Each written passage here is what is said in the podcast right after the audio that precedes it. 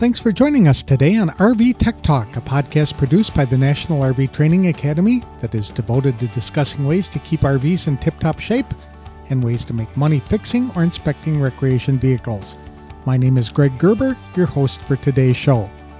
Today I'll be interviewing a gentleman from Canada who is both an NRVIA certified RV inspector and an RVTAA certified technician.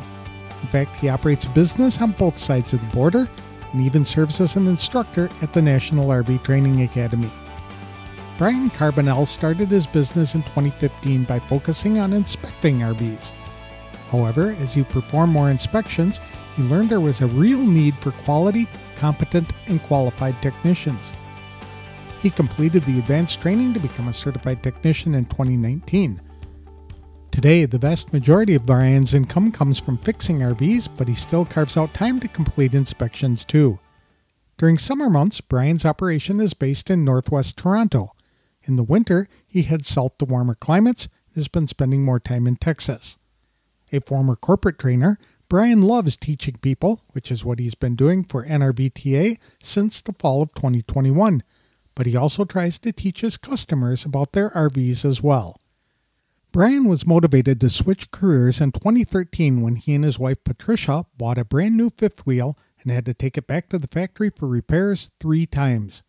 Bryan had enough bad experiences trying to get his own RV fixed, and he heard a lot of stories from other people who bought RVs with extensive water damage or similar problems. Through it all, Bryan knew he could make a good income by providing quality services to frustrated people. To tell us how he started his business and what it took to grow into a profitable enterprise, please welcome Bryan Carbonnell, the owner of Techreational Vehicle Services, to the show. Thanks for joining me today, Bryan. I appreciate the time. Tell us a little bit about your business and where you're located. Sure. Thanks. Let me start by saying thanks for having me, Greg. I appreciate this opportunity. I am a NRVA certified inspector. I'm also an RVTAA uh, certified technician who also got my RVIA, RVDI, RVTI tech certifications. Too many letters there. Uh, Absolutely. the alphabet soup. I've been a certified inspector since 2015. As I did more inspections, I found out there was a real need for quality, competent, qualified technicians. So we've branched off into that. These days, a lot of my time is done doing tech work just because that fills my calendar more than inspections. And the inspections I do these days, just I have to find a hole where I can actually do it in a reasonable time for my customers. When did you oh, become oh, a technician? I officially became certified in 2019, but I've been doing tech work almost since day one of going through what's now called the fundamentals class. I just found that there was a need for those folks. Sure. Uh, Where's your business we're, located? In the summer months, we're based just northwest of Toronto, Ontario, Canada. And in the winter months, we go somewhere where there's no white stuff on the ground. oh, actually, the only white stuff we want to see is on the beach. Nice, warm areas. Uh, primarily these days, it's been in Texas. We're spending a lot of time at the at the Texan RV Park at the National RV Training Academy down there. There's a reason for that, I understand. There certainly is. I'm one of their technical instructors. I've been a technical instructor with the NRVTA since, gosh, let me do some math here, since 2020, the later part of 2021. I love, uh, I love helping people. I love working with the students. I love seeing the, those aha moments where you can tell that nothing was making sense. And then just one or two words and then everything, you can just see that expression on their face where everything just drops into place and it makes perfect sense now. Yep, I know. I've, I've experienced that as a student myself. So right. Was it challenging for you to go from a student role to an instructor role? Surprisingly not. In in my previous life, I I worked in corporate training for for the better part of 20 years. So I've got a I've had a very strong training background. It was a little challenging at first moving from behind the scenes in training to being the guy up at the front stumbling over his words. But I learned really quick that it doesn't matter who you are, you stumble over your words. So just stumble over them. And if you say something really stupid, just make fun of yourself. What do you like most about being an instructor? Those aha moments. I like helping these guys understand what's going on. We originally got into business to help people with the inspections. And then we graduated there um, to doing the tech work to help people fix the problems that they've encountered so that they don't need to cut their vacation short, that kind of thing. And this is just the instructing has just been extension of that. The fact that I can teach a class of 20, 30 students how to fix stuff means my reach of helping people is just that much broader. Was it easier for you to relate to the students having been in their shoes? Oh, absolutely. There's there when you don't understand what's going on, the where I was initially, because prior to taking the inspection course, I actually had no RV experience. I had two years of full time experience, but that was it. So it was like all this information's coming in, can't make heads or tails of it. At least when I'm there, I can help structure that material into a very linear, okay, this is why, this is why that, just to, to help them understand the concepts. All my students, they have access to me even after, even after class. I give them my email address so that they can email me with any questions. I like helping people. So I have talked to a number of people who are working in the field who love that about being able to contact the instructors if they ever have a problem. Yeah.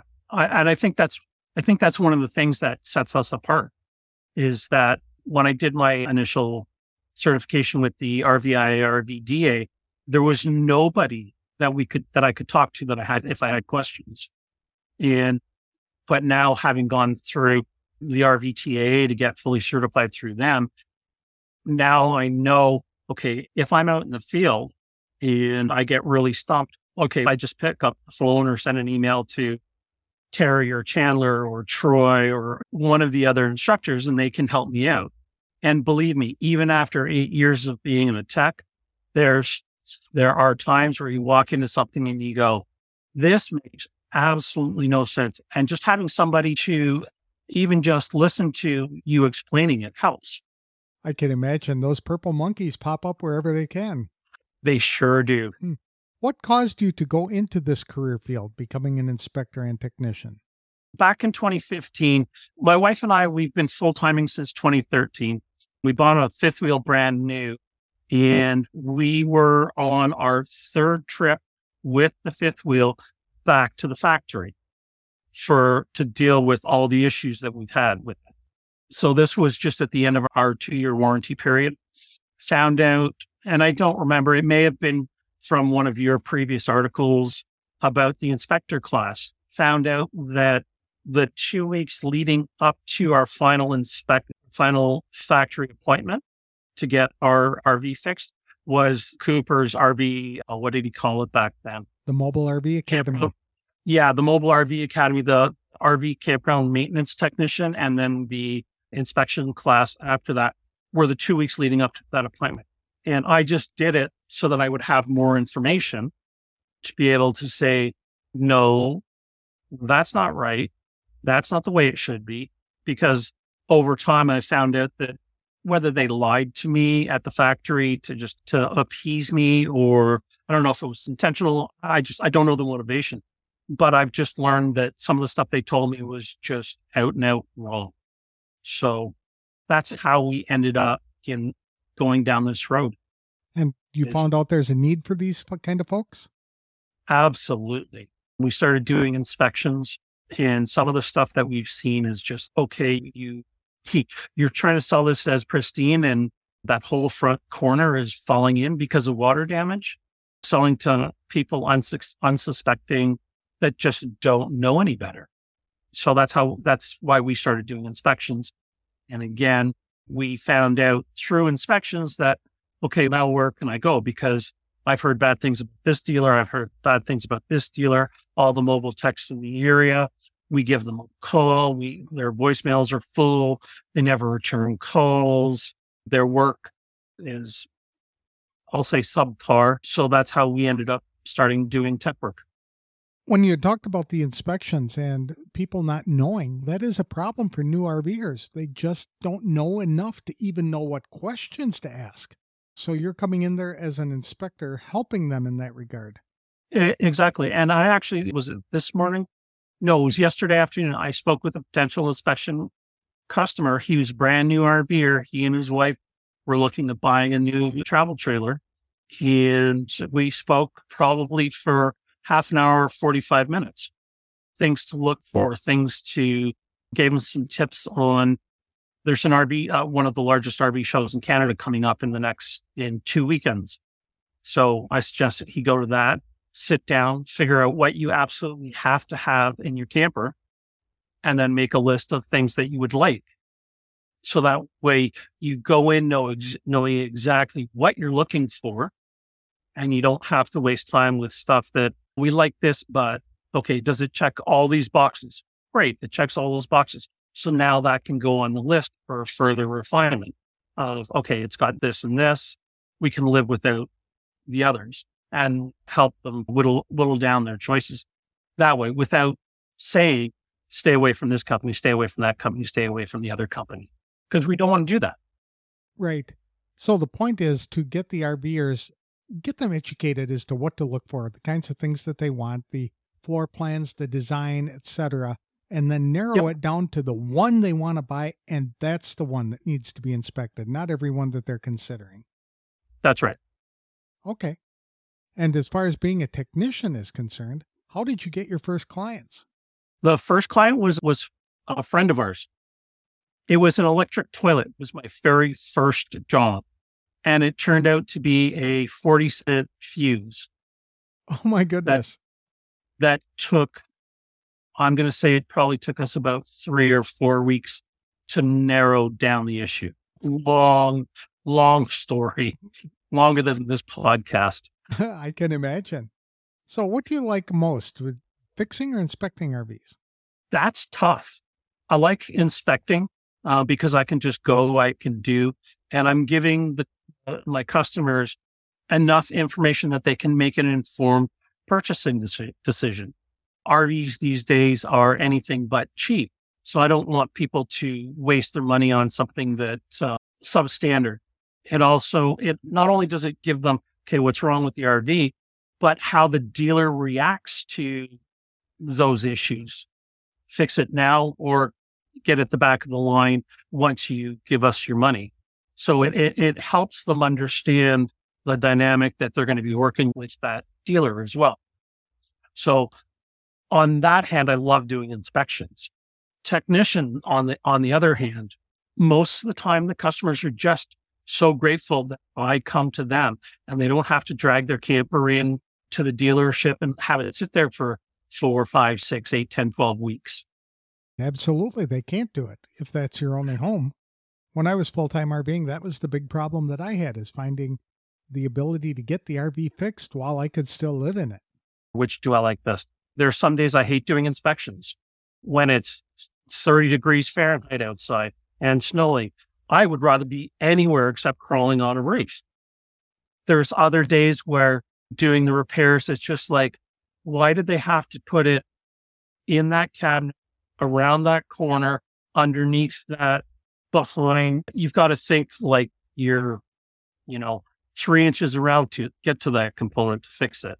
It does make you wonder why the RV designers, if they've ever give any consideration to having a component fixed, when they were putting Absolutely. this together or assembling it in a way that had to be taken apart. What did it take for you to set up your business? Ooh, for us, because we're Canadian, unfortunately, we didn't, we couldn't use the folks that the school recommends because they only do companies that are American based, which I under, understand. So what we did was we set up a federally incorporated company so that we, excuse me, so that we could work in any province, as well as being a status North American Indian, I can work on both sides of the border. So we wanted that ability for the company to handle income, US based income. So it was setting it up wasn't that hard. It was just filling out some corporation paperwork. The challenging bit that we're some days we're still struggling with is our accountant we need to find, we need to have somebody, and we think we finally found somebody. We need to have somebody that knows Canadian tax laws, US tax laws, business side, personal side.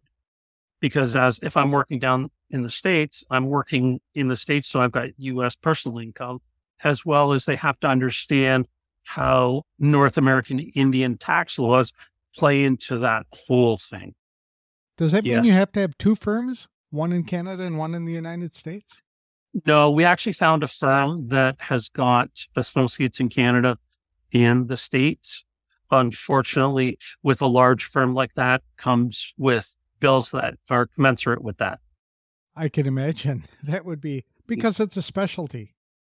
Right. Absolutely. Yeah. And we understood that going in. But just when you get that bill, it's just really. You had said that you got your first client as a friend. How did you get yep. your first customers for your business? You started as an inspector first, then brought in technician work, right? So for inspect, that's how a lot of my early customers, inspection customers came in. Now that uh, RV inspections are becoming more, more well known, um, we get a lot of people through our website. So it's, it's a combination between the locator and the website. Did you have to do any uh, advertising? We have not. I don't know if that was a conscious decision or if that was a fiscal decision at the time. Um, now we just don't have to, so it's it's never been an issue for us in that regard. Neat um, that you can have enough business to keep you completely employed full time without doing any advertising. I think that speaks to the demand and the need. Now, on the tech side, what we did was we went around to the local RV dealerships, introduced us because we're fairly stable in one area in the summer. We went to the local dealerships and said, Hey, we're a mobile tech company. Do you guys have mobile techs? If you do, fantastic. If there's anything that I can ever help you out with, here's a few cards. If you don't have mobile techs, would you mind taking my cards? And if you have some customers that need somebody mobile, would you mind sending them our way. So we did that. Um, and we built a fantastic relationship with really four local dealers. None of them have had mobile service. And we get, I'd, I'm going to say probably close to 40% of our business that way. That start out as referrals from them. I've heard that as a big thing now for mobile technicians because the dealers are starting to get some pushback from their customers. I don't want to unhook and bring my RV in. How can I get this taken care of? And if they don't offer mobile service, it's a phone call to you folks. It's a win for everybody, really. Absolutely. And working with the dealers, I never went in as I'm your competition. I, I always went in with the attitude, I am there to, to help your customers. Do you have you know? to work out some sort of a revenue sharing arrangement with them? or do they just have, pay your regular rate? The dealership actually has no no financial interest. They just give the customers my contact information, whether it's a card or just here, call this guy, and then the customer calls me directly. Now, having said that, if the customer says, "Hey, I got my, I got your name from this dealership," if I need, if I don't have time to wait to order a part, I'll go to them and say, this customer needs part XYZ. Do you guys have that in stock?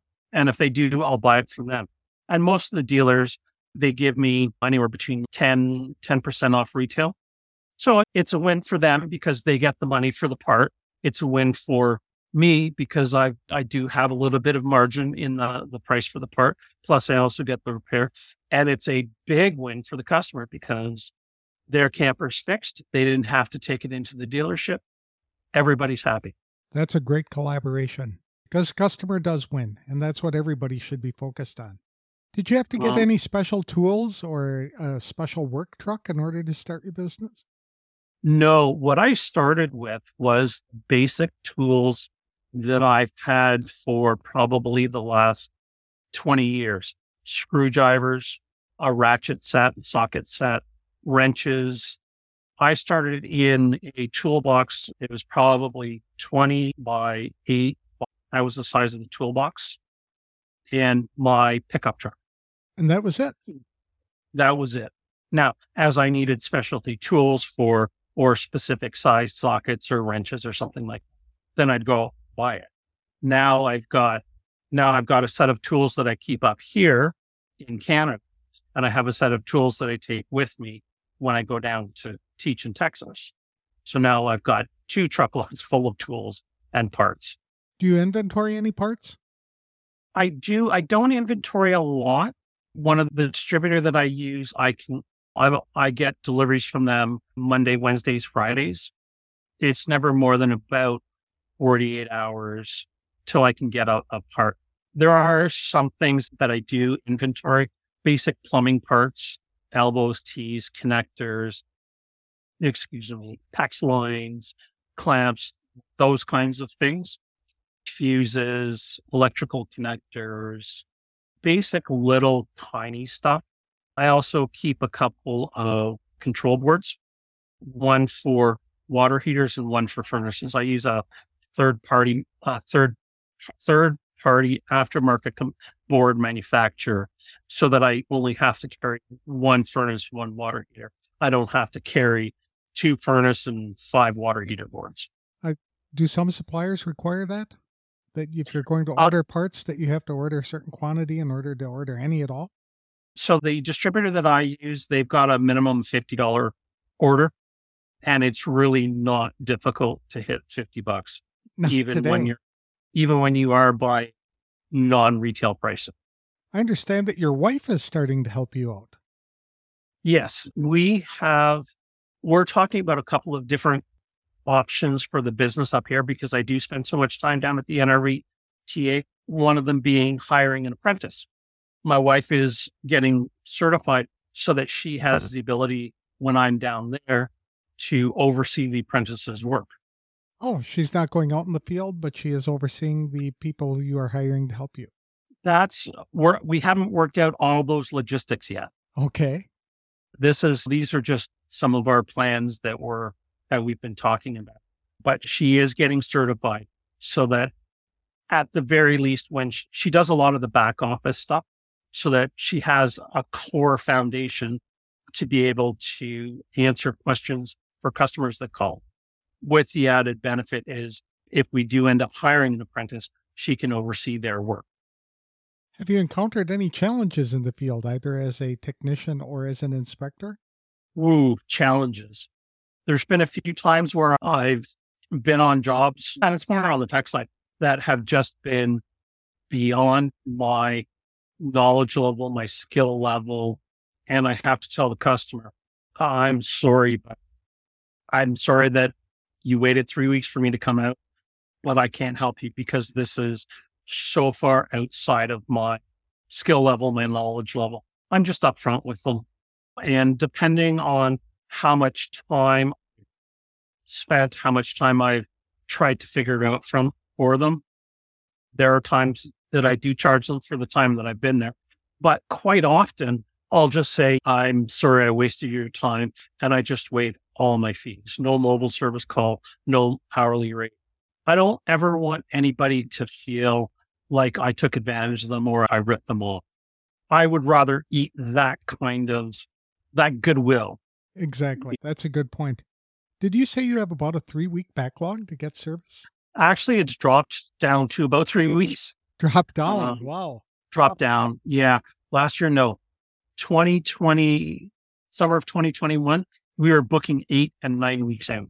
That's incredible. It sounds like there is a still a tremendous need for this kind of service. There yeah. absolutely is. I think this is a good industry for anybody to get into. Somebody right out of high school, all the way up to somebody that's looking for some part time retirement income so that they don't get a divorce. Is it easy to get to full time income if they wanted it? Oh, absolutely.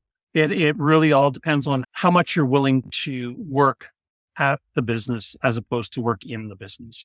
There's work.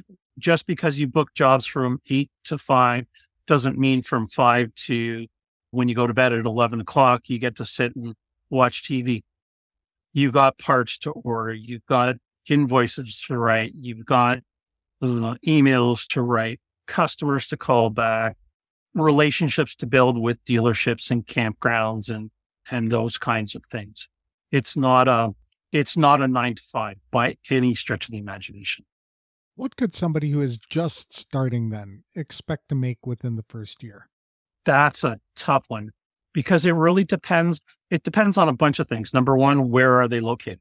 If they're in an area with no demand, obviously they're not going to make a lot of money. But if they're uh, in a high traffic area, Florida, Arizona in the winter, Texas down in the Rio Grande Valley in the winter, it wouldn't, if you're willing to work, it wouldn't be difficult, or at least I don't think it would be difficult to make high five, low six figures. That's what I've heard from a lot of the technicians and inspectors as well. And that's why a lot of people are jumping into it, even on a part time basis, to do it on right. the weekends, just to make a couple extra hundred dollars a, a week. And that's yep. very doable. Uh, yeah. And it's one of these industries that you can work as much as or as little as you want. I know some technicians that book jobs from eight o'clock in the morning all the way through till 10 at night. Oh my goodness. Yeah. I'm not interested in working that hard. I'm not. I'm just putting that out there. I'm not. So I typically only book two, three um, on a busy day. I'll book four jobs a day, but that's it. I would imagine if somebody were looking to a market to set up a business, they should just count like the number of campgrounds that are in that area. And that would give them a good idea if there's enough market to support a technician. Yep. Campgrounds, campgrounds and dealerships. You can be in an area with a large dealership population with no campgrounds and people buy them from those dealerships that are in the area mm-hmm. and they'll go camping. Let's say they live, let's say they live in New York City, just as an example. There may be a large dealership population, but then they go up to the Catskills or out to the Poconos or something like that, camping and something breaks. They bring it home. They call up a tech. Hey, can you come out sometime this week to fix it or whatever, right? So it may not just be campgrounds. It's campgrounds and dealerships. If you had to start over, is there anything you'd do differently? That's a really, I don't think so. Okay. I, I like where we started. I like where we are now. And I like what we're talking about for our future. Do you have any advice for new RV technicians or inspectors? Or even experienced have, ones? What the heck? My biggest thing is for technicians, particularly, don't be afraid to read a service manual in front of a customer. Don't be afraid to call a dealership, or not a dealership, but a component manufacturer in front of a customer. You can't be expected to know all the ins and outs of every single component of every single RV made by every single manufacturer that's ever been made. You just can't. So those service manuals are put out for a reason. That's, They've got step one, step two, step three. That's very and good. If you pick up the phone, utilize, uh, utilize, and I hate that I'm saying this, but you utilize the the Facebook groups, the uh, particularly the RVTA and the NRVIA Facebook groups. Those are all those are private groups for RVTA technicians and NRVIA inspectors. You've got a lot of experience. You'll get a lot of good information from those groups. Relatively quickly, too, I heard. Yes. Most questions, if they're not answered by somebody within probably about 30 minutes, it just means that everybody's really busy that day. Hmm. but most of them will have at least one or two responses within within within an hour. That's very good and very helpful if you're on stuck on a project on a customer site. Absolutely. How can people connect with you? So the easiest way is probably go to our website, and that's techreational.com. T E C H R E A T I O N A L dot com. Our uh, phone numbers there, emails there, there's contact forms. That's probably the easiest way to get a hold of us. And there's no hyphen between tech and re- recreational, correct? No, it's all one word. Super. Thank you very much, Bryan. This has been helpful, and I'm sure it's going to be inspiring to a lot of people who are looking at this career field. It just, you are like everybody else saying there is a definite need and demand for RV services, especially technicians and even inspectors. So I encourage people to reach out to you if they're interested in learning more because they're going to bump into uh, you at the academy.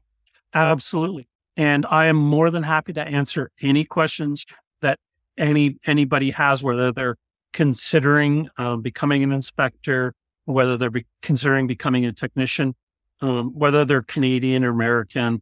I'm open to helping people. I liken it to having the conversation so I can just push them off the cliff to join the club. Hmm. I'd forgot to ask, what do you teach at NRVTA? I teach water heaters and furnaces. Very good. Thank you again, Bryan. I appreciate your time. Thank you, Greg. I appreciate this opportunity.